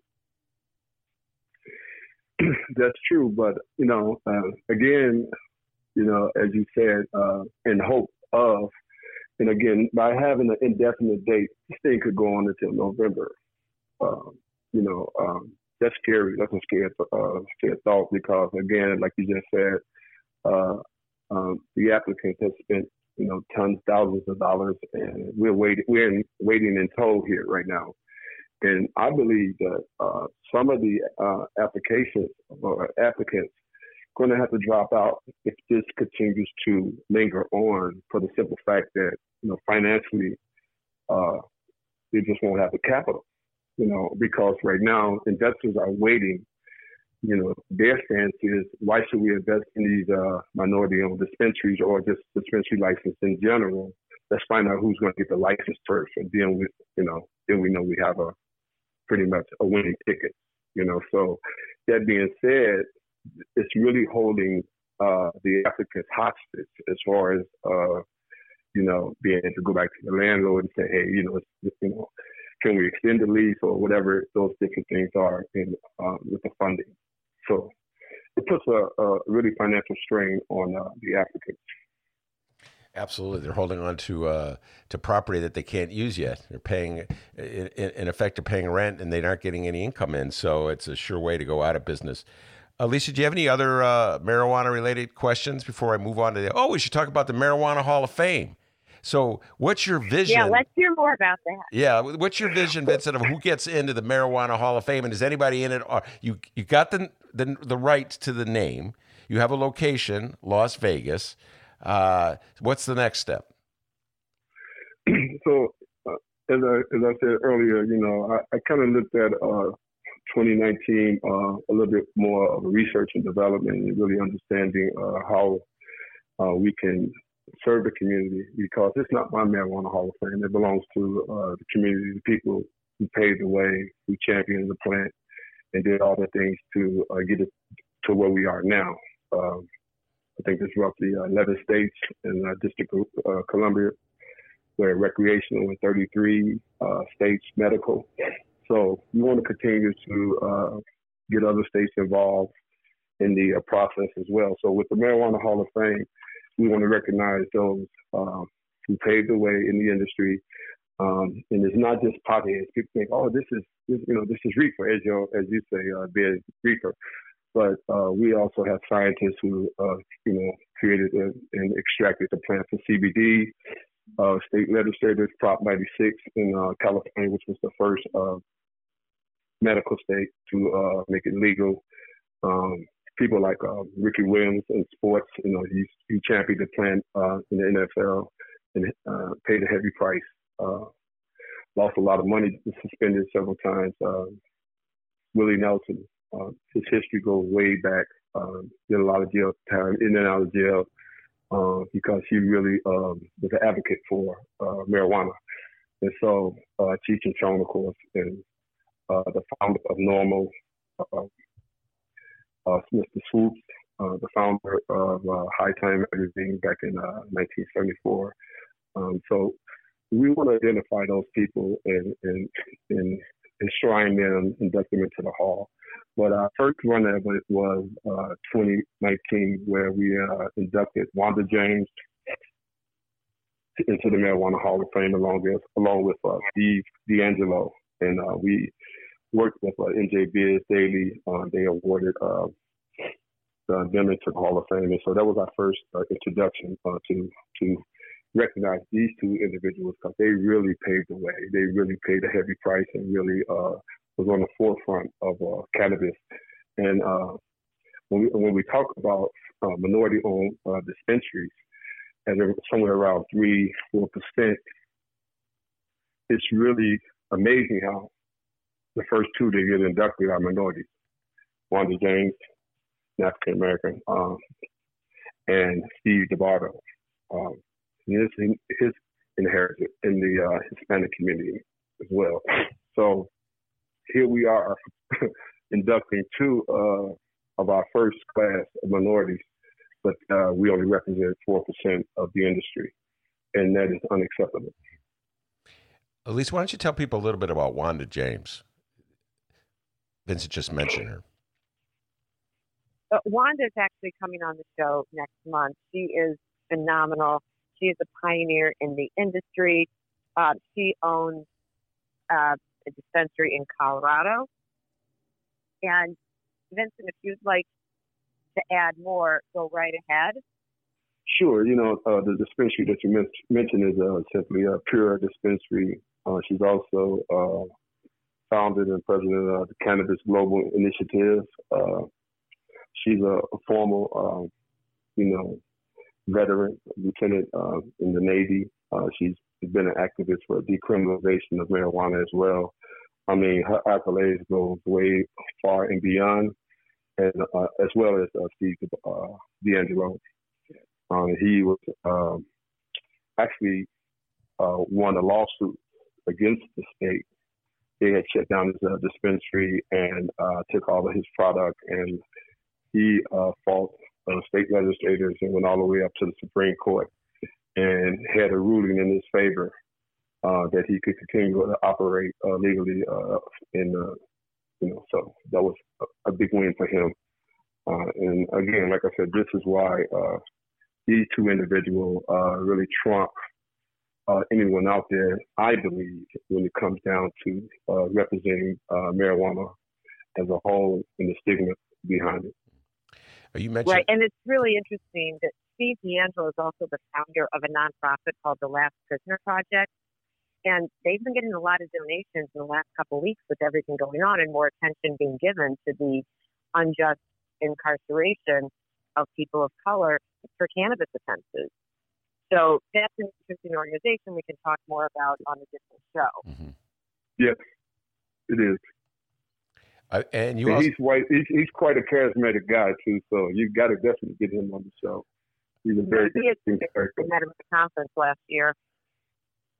uh, Vincent, you mentioned Ricky Williams, and uh, we'll use that as a transition uh, uh, to, into sports, which is something I want. I want to ask you about uh, your connections uh, to Michael Jordan and your thoughts on Michael Jordan and LeBron James and the changing role of uh, black superstars uh, in the movement.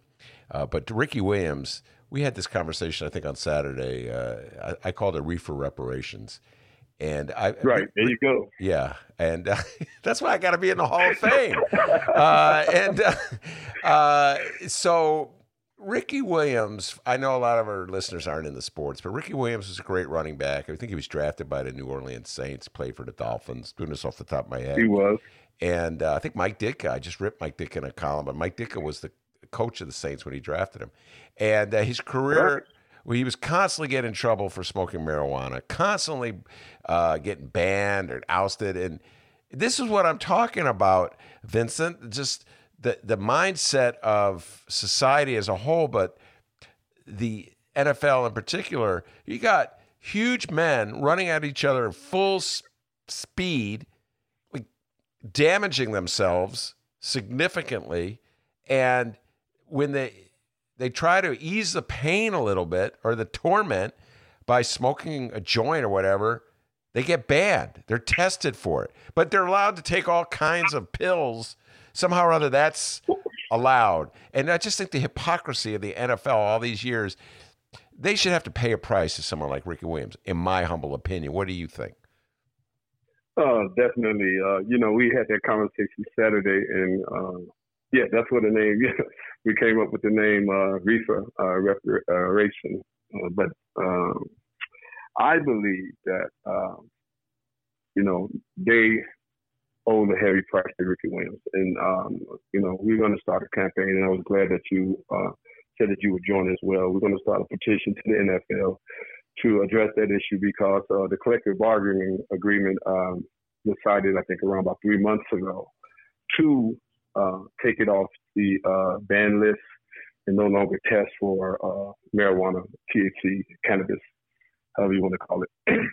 so that being said, they, um, I think the players that were suspended at the time that they uh, um, cast their votes for that, they actually uh, reinstated those players. So again, we're talking about guys who uh, really been playing football since you know Pee Wee, the Pee Wee League, and really uh, put their hearts and souls into it. And they're given opioids and all kind of other um, pain medication that does nothing but you know cause more harm than good. And you have uh, you know cannabis and uh, CBD products out there that can really uh, do just as much and uh, probably even better, but with less side effects. And uh, so I think it's important uh, that we uh, address those issues uh, as well in sports, but also just in general um, uh, here in the U.S. All right, let's. Yeah, when you talk about that, there also there have been some studies, and again, not enough research has been done since it's not legal at the federal level. Although CBD is now legal, there have been studies that have shown that using it prophylactically, like taking it before you go out to play football or another contact sport, can reduce the inflammatory effect from a head injury. I'd like to see more research on that. There are former NFL players I've spoken to that have founded CBD companies who have young boys who let their kids play in football leagues. They said only because they give them CBD before every practice and every game. And as a parent, it's their right to choose. But I'd like to see research done and help these players before they get on the field. They're getting knocked around all the time. They get so many more concussions than anyone ever acknowledges. And you know, and to your point, um, you know, I, I didn't play any sports when I was in Chicago, but you know, moving to Arkansas, uh, you know, especially in the South, you know, uh, football is religion. So, uh, you know, I, I I got on the field kind of late in the game as a sophomore, and um, I started playing linebacker slash um, uh, defensive end, and I had an opportunity. I had a you know, great career, high school career. Ended up um, being uh, an All-American, All-Star, playing an All-Star game at uh, Little Rock War Memorial Stadium, and uh, just really uh, receiving scholarships and uh, in the in that area as well. And uh, I used to I used to get hit so many times uh, running through the backfield by those uh, offensive linemen that you know it just started to wear and tear on my knees, and uh, I started having uh, little dizzy spells. And so when I got to college in um, my freshman year and I broke my jaw uh, in practice, um, I decided then that enough is enough. And uh, I just walked away from the game. I never really had the desire to play in the NFL. You know, I love the sport, but um, I just walked away because I, I saw it was doing more harm to my body uh, than good. And uh, you're right. You know, it's, it's a heavy price that these athletes pay, and uh, they're not, you know, being treated uh, fairly. I believe, and uh, we got to change that. Yeah, I, I, I right, especially if there's something we know might help. People are paying a lot of money to watch them. People are making a lot of money. Let's help them as much as we can, or let them help themselves. Yeah, I, yes, I indeed. Vincent, I go one step further. Uh, this is a topic for another time, but I, I actually think that um, no tackle football before uh, the age of I don't know freshman year, maybe eighth grade. Flag football is a great way to learn the game of football, in my humble opinion. No, no tackle football Just play flag, and then when they're there, when I say this, a lot of the dads get mad at me. Uh, but I just think parents Well, have lost Well, if sense. you think about it, if, if you think about it, even with PE football, the brain has really not developed yet. You know, in eight, seven, I mean, eight, nine, ten, eleven year olds. So you're you're correct. You know, it should be flag football. You know, because I think uh, it's just maybe this, a player or a, young teenager should start it in the ninth grade, maybe a freshman or sophomore, because it gives the uh, again it, it, gives your brain time to develop and uh, and you're not getting those blows at an early age, which could lead to concussions. And, and believe it or not, and that's a story that's not told. A lot of high school players uh, suffer concussions, and it's not documented. A lot of times, you know, I know when I played, it was like, "Oh, you just got your bell rung, get back in there," you know. And uh, yeah. you know, and that was the uh, mindset. You know, now we know different. Yeah. Besides, ta- uh, flag football is a blast to play, but that's a whole other story. All right, uh, let's talk about uh, your days with the Jordan brand, Michael Jeffrey Jordan, uh, and we'll close it down with a brief discussion of how things have changed. I look where, what LeBron James is doing, uh, as opposed to what went down in the '90s with Michael Jordan, which uh, we were all talking about for the last uh, couple of weeks with The Last Dance, which depicted it. So, talk a little bit about your days with the Jordan brand. Go ahead. So, you know, um, there was a product that I represented the company I was involved with, a startup company. Um, I was a shareholder in called Finger Weights. And, and it's exactly what it is. It's weights for your fingers. and so, uh, they, they go around your fingers and they help you when you on the football court. You, you know, just strengthening your fingers and your, your index inside, uh, uh, the fingers and everything. So, um, I got involved in that and Jordan in 2002 uh, was having his first, uh, if you know, the McDonald's All American game, uh, for those who recognize that. He was starting a, a Jordan brand classic, and it was in uh, Washington, D.C. And um, we were one of the title sponsors and uh, got an opportunity to spend uh, three days with Michael Jordan. And uh, class was Carmelo Anthony, J.J. Redick, um, and that class. And so, in general, I, you know, my first encounter with Michael Jordan, I was talking about, hey, you, you know, man, you should do more for the community. Uh, you know, the city of Chicago, you know, killing people over your sneakers and stuff. And and Michael looked at me like, hey, look, man, that's not my responsibility. You know, I just sell sneakers. You know, I'm, I'm not an advocate. You know, and and I, I just thought that, uh, you know, he could have been a, a, a better uh, voice and a model uh, for that. And um, so throughout that uh, that weekend, I would you know bring the subject up again, and he was like, "Listen, you keep talking about that, I'm gonna put you on my gym." and I look, said, "Okay, okay, okay." So I know you, I know you, you know your company is one of the sponsors, but you know I, I just don't want to address that. And uh, we respect, I respected that, and the reason why I knew he was serious because I watched him. Uh, you know, at one of the practices, uh, Jerry Krause walked in, and, and those who watched the uh, Last Dance, you know, we can tell the love hate relationship there. And he asked Jerry Krause, he said, uh, "Leave my gym." And Jerry Krause looked up, kind of like, "Wait, you know, is he playing?" He said, "No, no, no, no, leave my gym." And Jerry Krause sat there, and he said, "Security." And then Jerry Krause realized he was serious, and he got up, grabbed his bags and briefcase, and uh, they escorted him out the gym. And I was like, "Wow." you know, at the time I didn't know how much that intent, that tension was until you, when you watch The Last Dance, right? You know, and uh, just you know the fact that uh, Michael Jordan clearly was underpaid when he was playing uh, with the Chicago Bulls. But uh, again, you know, um, I didn't have any compassion for him because you know I felt like he wasn't doing anything for the community. So hey, you know, it is what it is. But um, I do want to say that when I watched The Last Dance, I really kind of understood uh, what he was going through and the obstacles, and and I kind of changed my my point of view about him as a person and as a model. And um, you know, as as you know, as you said, you know, LeBron James is clearly out the gate, um, doing all the things, the right things, and um, you know, representing uh, the community and you know, building schools and being an advocate for, uh, you know, the African American community, and um, you know that's that was refreshing to see. And you know, one of the things that was, you know, I I kind of uh, can say is that you know I had the opportunity to represent Michael Jordan brand uh, as a sponsor, and I had the opportunity to train LeBron James the finger weights. And so, uh, you know, that in, in itself, you know, uh, watching LeBron, he had a lot of people around him that were really a positive influence on him.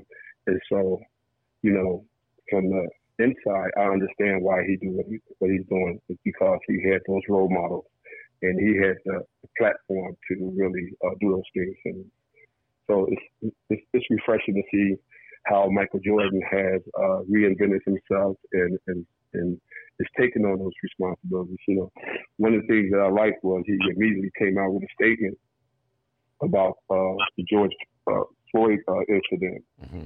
And he just he called it what it was. You know, this is an act of racism, and injustice, and um, you know he was really, really uh, owning up to, um, you know, Black Lives Matter he was really owning up to the fact that hey, you guys don't buy my sneakers because you know I, I want to represent my community. I want to represent my culture and, and my um, the African American community, which I am as well.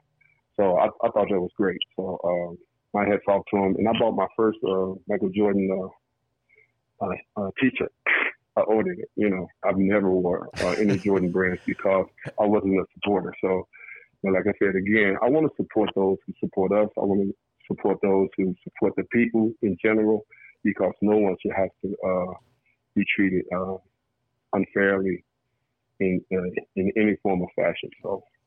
Well, Vincent, I have to tell you this. Uh, as a resident of Chicago throughout the 80s and the 90s, and as a diehard Bulls fan, uh, I, I, like most Chicagoans, worship the Michael Jordan that played basketball and forever appreciate six championships, uh, and you you you were here through sixth grade. You know how barren things were with Chicago professional sports. Okay, we don't have a lot of championships to root for, so I always I always think he's the greatest of all time. But I had this conversation yesterday. I think I told you about it briefly. Uh, with Joe Cowley of the Chicago Sun Times, and I urge folks when they get a time uh, to go listen to that download. We, he's the Bulls beat writer, and I asked him, in his opinion, you know, what his thoughts are comparing and contrasting LeBron James and Michael Jordan. And he said one thing about LeBron James that he always has to give him credit for he's always about elevating everybody who's around him. And it's not just the players he plays with, uh, but it's his, the kids he grew up with, you know, back in Ohio who are work with him to this day. Uh, and now you see it with his um, venture, which I'm, I'm really impressed by, to try to um, increase black uh, turnout in the uh, this upcoming election. So I thought that was an interesting kind. And, and he said that uh, Michael Jordan is, was always generally about Michael Jordan. Uh, so I, I, hadn't thought about it in that way because I'm so biased in favor of Michael Jordan. This just as a basketball player. What's your thoughts about that contrast? You know, um, I would have agreed, uh, kind of like I said, if I hadn't really saw the documentary of The Last Dance and um, and like again, like I, I really feel that um, I have my uh, you know pulse on the uh, on professional sports, and professional athletes, and um, I I agree in somewhat in some form of fashion, but then also um, I kind of understand again that you know, better late than never. You know, so um, I try not to look back at what was then and kind of look at what was what is now. And uh, now, uh, clearly, Michael Jordan is uh, stepping up to the plate. And, and and let's give credit where credit's due. Part of that is LeBron James. You know, you know, uh, believe it or not, um, you know, you would think that he would have been the mentor, but really, um, LeBron James is sort of championing that that uh, that area as being a mentor and giving back to the community, et cetera, et cetera.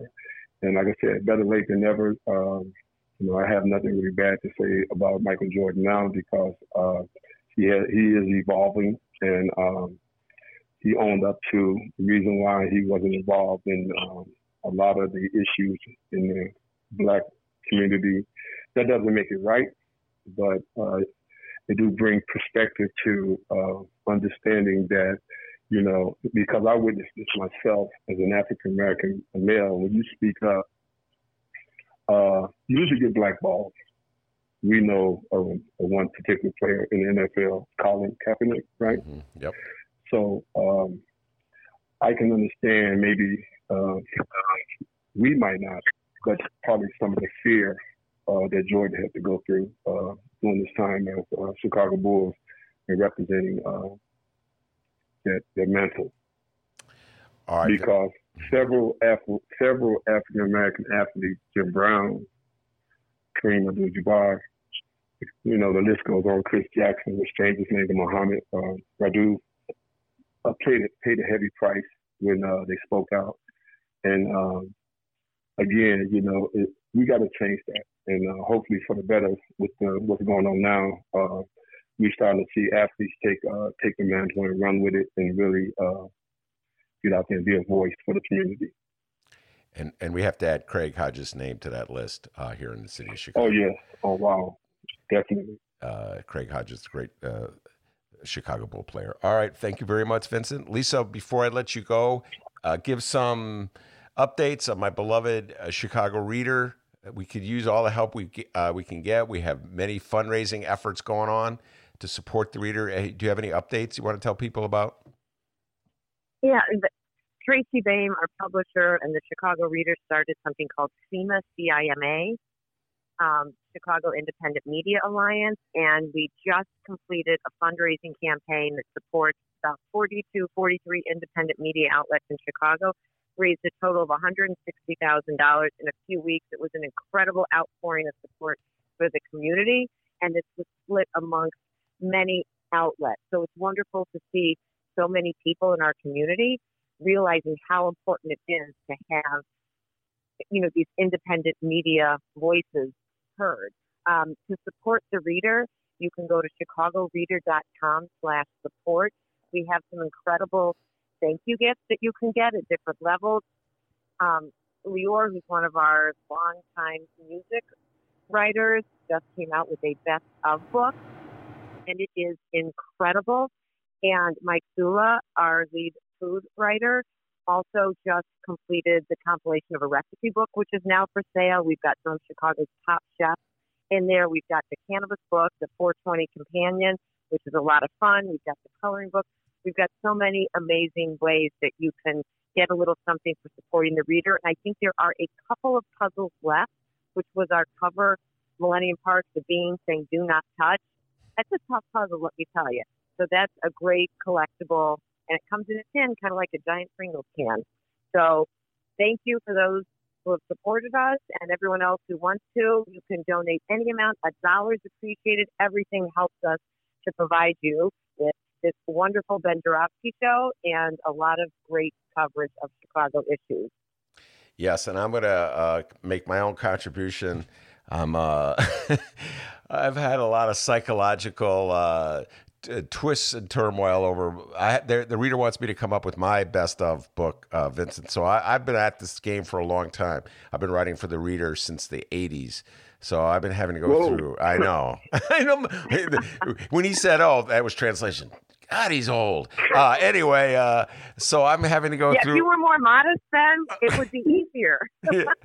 so I was like, I got to go through all these archives and all these stories, and it's just been, uh, it's like going back in time and seeing what you look like or what you thought back in 1984, if you can imagine such a things. But I finally put it together, and, and Vincent's got a lot of. There's some. Uh, I got a Norm Van Lier uh, profile. He's one of the great Chicago Bulls because I'm a sport. I got a Craig Hodges profile that I'm going to include, uh, and uh, Harold. Nice. That's yeah, nice. Harold Washington. So some great uh, figures in Chicago history. So I'm finally got it together, Lisa, and maybe in July it'll be out. So uh, Now, can I say this? I just want to, I want to, I want to shout out real quick. You know, when you said Earl Washington, you know, let's really shout out uh, Mayor uh, Lightfoot. Uh, it's a tough job, and uh, I- you know, let's let's get behind it. You know, Democrat, Republic, whatever you are, let's get behind her and support her because she's trying to really change the culture of the city. And um, So I, I- I wanted to send a shout out to her for that. All right, Vincent. Uh, we're going to get you part of the conver- the political conversation. We've been talking a lot about Lo- uh, Lori Lightfoot uh, all day and her uh, uh, relationships with the Chicago City Council, so we'll bring you back for that. Vincent Norment, thank you so much. Lisa Solomon, thank you very much. Cannabis Conversation. And uh, I know I'm going to have Vincent Norment back on the show. We'll probably talk politics, sports, all kinds of things. So thank you both for stopping by. Appreciate it. And uh, Dr. D, any updates for us? Huh? you got any updates before Love we head that to the- segment. yeah, yeah, a little follow up here. Uh, we had some breaking news uh, about Bobby Rush and his office. All right, I have a little video, uh, but to recap here, several Chicago police officers were captured. This is from WGN. Several Chicago police officers were captured on video relaxing inside the recently burglarized office of Congressman Bobby Rush, while nearby businesses were looted. This is what Lightfoot said today. Surveillance video taken inside the longtime Congressman's Southside campaign office in the early hours of June 1 shows a group of officers just chilling, sitting, making popcorn. Uh, they're on their phone. One dude's napping while small businesses on the south side were looted and burned. Uh, this has really peeved the mayor. She's not happy about it. Uh, what I'm going to do is I'm going to play this audio from WGN. For the love of God, don't sue us, guys. Just trying to cover this story for our listeners. Don't sue us. And maybe hire me. I don't know. Okay, here we go. Video that shows shocked and enraged by video that shows roughly 13 Chicago police officers and supervisors appearing to lounge in Congressman Bobby Rush's campaign office after it had been burglarized earlier in the day while nearby stores were being looted. This is just some of that video released this afternoon. Congressman Rush said it happened nearly two weeks ago on June 1st as violence flared across the city.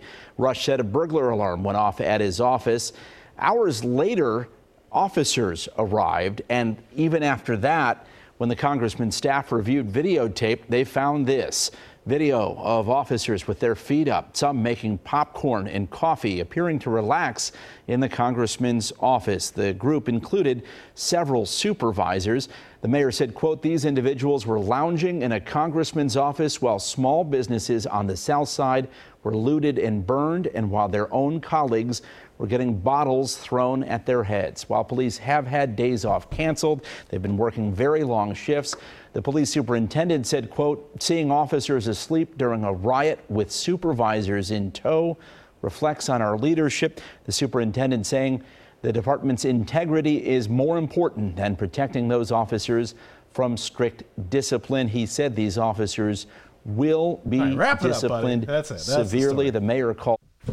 Yeah, this story is just breaking. Uh, we'll be talking about but this. uh, Yeah, topic. I'll- I'll now have- I'm starting to understand what was going down a little bit. Yeah, I could tell you didn't know what was going on. Yeah, I didn't know what when you first I dropped really that thing. didn't either. Uh, so in other words, they investigated the burglary, and then once they were investigating, they said, "Ah, let's sleep on the couch and eat some popcorn." And yeah, we're not here. We will not hear Stay the home, end of save lives. Uh, guys, get out. What are you doing? All right, so that's our show. And uh, I'm going to try to uh, get the audio from Lori, just probably ripping people tomorrow. So Okay, we'll hear that tomorrow, and uh, we have two interviews we're going to do. Our, our day is just starting. Uh, we're going to record for bonus segment. Uh, uh, TV Buchanan and David Seaton taking the deep dive in politics. Haven't had a good political discussion in a while. D, uh, you know, national politics, Joe Biden, Donnie Trump, that kind of thing. Uh, so always look forward to uh, Atiba and David Seaton. They're the co-hosts of a talk show on WVON, and Henry Davis, the pride and joy of South Bend, Indiana, will be in. Uh, we'll be talking politics with him as well. So a lot of political talk ahead of us. We and you can download those. All right, uh, tonight they're going to have that available. Which one's going to be available for tonight, Henry Uh, Davis? Negatory. Oh, These we don't do that. bonuses. Okay, thank you. Weekend bonuses. We don't know what the hell we're doing, guys. I do. I knew we were doing it as a weekend. Uh, the, you you can get those over the weekend along with Jim Coogan. At what doing- website? What's that? What websites can you find those at? Uh, BennyJShow.com. Oh, yeah, VinnyJShow.com, huh? All right. he's slick, that young guy from Alton, Illinois. It takes two to tango, pal.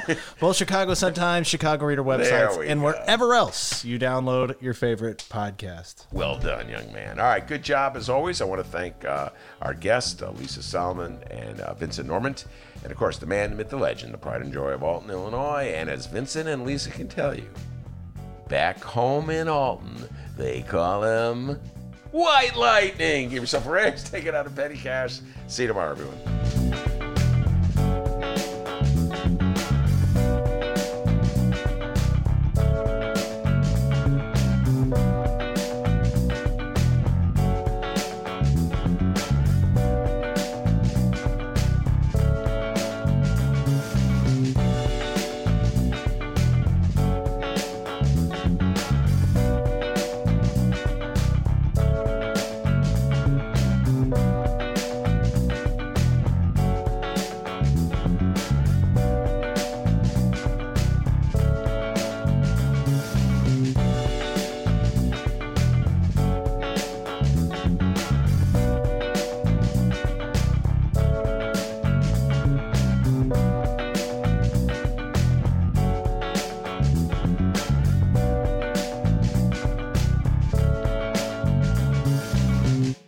Problems become big problems when you let small problems sit. We will shut you down.